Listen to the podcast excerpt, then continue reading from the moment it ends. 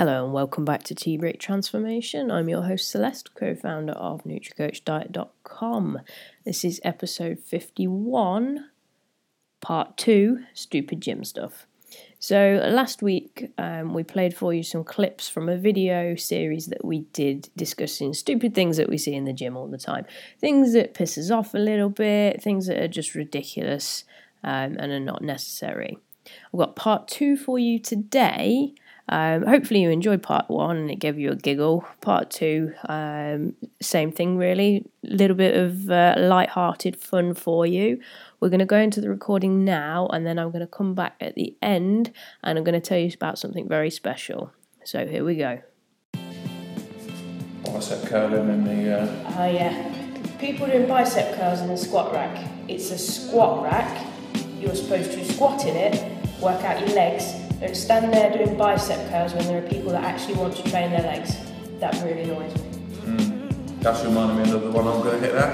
Um, the, usually the people, same people who sit there on the phone. If I'm puffing and puffing and sweating and you can see me eyeballing you're thinking, what's that guy eyeballing me for? It's because you sat on the machine I want to use, prattling about, looking at the time, timing your rest break. Oh, it's two minutes, that's two, two minutes, two minutes, man. I'm doing two minutes, we do two minutes on, uh, work and then we have two minutes rest. You get me? And that's usually followed by some kind of weird slang word like bro or something like that. Um, if I'm eyeballing you, it's because you're on the machine that I want to use. Be a decent human being, please, and, and go like, oh, do you want to use this, mate? And then what I'll do is I'll probably come in, do all my work in 30 seconds, and I'll be out of your way. And you can carry on faffing around, timing your rest break because of this guy that's giving you some randomly crap advice about having two minutes rest break to recover your muscles. There is a bit of scientific fact behind that, but if you're recovering your legs, why don't you go and do a few press ups, mate? Build your chest up, or do some of them deadlifts and sort your posture out. You're in this.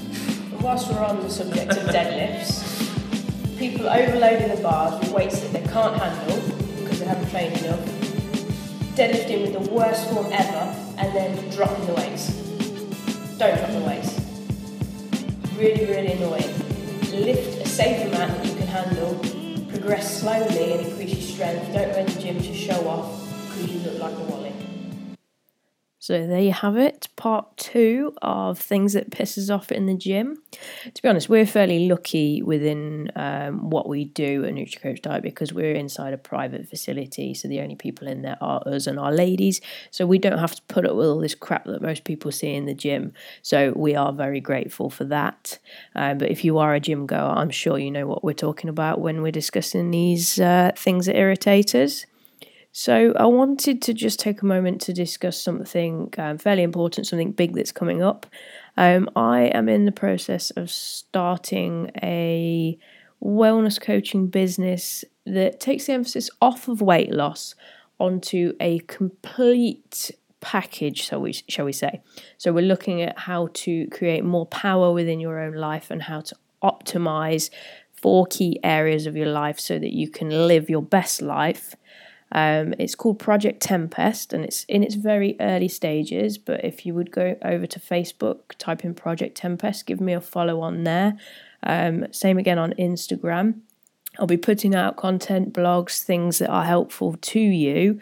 Again, this is not weight about weight loss. This is about optimizing your life through various mediums and sort of owning your life. So if that is something that is of interest to you, please feel free to give me a follow on those and start reading out the stuff I'm putting out so that you will be one of the first people who knows about it when the full program goes live.